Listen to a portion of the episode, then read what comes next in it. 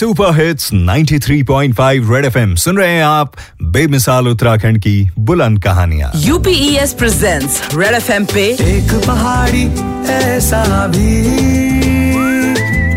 एक पहाड़ी ऐसा भी। एक पहाड़ी ऐसा भी। With RJ Kavya. With RJ Kavya. बिल्कुल और आज की कहानी है जगत सिंह चौधरी जी की रुद्रप्रिया का कोटमल्ला जिसे शायद ही लोग जानते थे। उस छोटे से गाँव को जगत जी ने वर्ल्ड वाइड फ़ेमस बना दिया। वो कहते हैं ना कि ख्वाब टूटे हैं मगर हौसले ज़िंदा हैं। हम वो हैं जहाँ मुश्किलें शर्मिंदा हैं। जगत सिंह जी पे ये लाइनें एकदम फिट बैठती है, क्योंकि जब ये अपने आसपास जंगल उगा रहे थे तो लोगों को लगा कि ये अपना समय और पैसा दोनों बर्बाद कर रहे हैं। आज इनके जंगल में बाँस, बेंत भी है और आम पपीता भी। और कई सारी हिमालयन जड़ी बूटियाँ भी हैं। और तो और हरी सब्ज़ियाँ भी। कहीं बादाम उगे हुए हैं तो कहीं गुलाब के फूल। सबसे कमाल की बात यह है कि इनके चलते उत्तराखंड में वन विभाग ने अपना एक नियम तक बदल डाला। अब काम इतना बड़ा था तो नाम भी बड़ा ही होना था। लोगों ने एक हाई स्कूल में एक समारोह उन्नीस सौ तिरानबे में बुलाया। तो वहाँ पर बुला करके मुझको बकायदा जंगली की उपाधि से सम्मानित किया सर्टिफिकेट दिया। तो सम्मान का रिज़ल्ट क्या हुआ?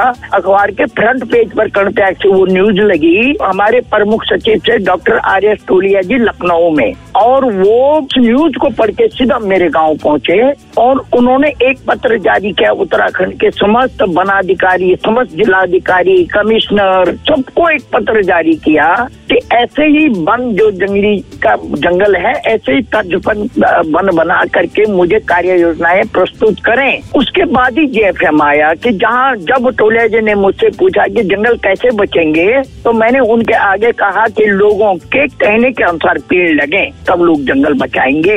और जे जेएफएम में वही हुआ और मैंने इसकी बहुत लड़ाई लड़ी, क्योंकि उत्तराखंड पूरी तरह चीड़ से मोनोकल्चर से आच्छादित है 2005 के बाद भारत सरकार के नियमावली बन गई कि अब हम चीड़ नहीं उगाएँगे। बहुत ज़बरदस्त।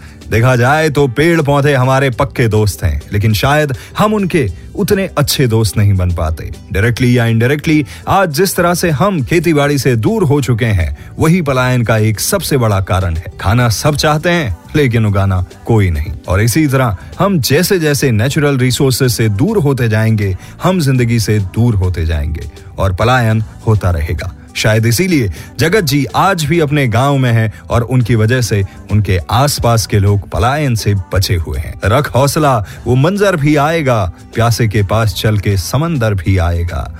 थक कर न बैठे मंजिल के मुसाफिर, मंजिल भी मिलेगी और मिलने का मज़ा भी आएगा। कुछ इसी तरह, जगत जी दुनिया से मिलने नहीं, दुनिया इनसे मिलने आती है। और जगत जी का जंगल देखकर हर कोई खुश होता है। आगे, जगत जी अपना एक कॉन्सेप्ट शेयर करेंगे। सुनिएगा ज़रूर, क्या है वो? और क्या पता वो आपकी भी किसी प्रॉब्लम का सोल्यूशन आपको दे जाए? सुनते रहिए एक पहाड़ी ऐसा भी सीज़न टू मैं हूँ आरजे काव्य, मेरे साथ हैं जगत सिंह चौधरी जी। एक पहाड़ी ऐसा भी, एक पहाड़ी ऐसा भी। Presented by UPES University with a Purpose.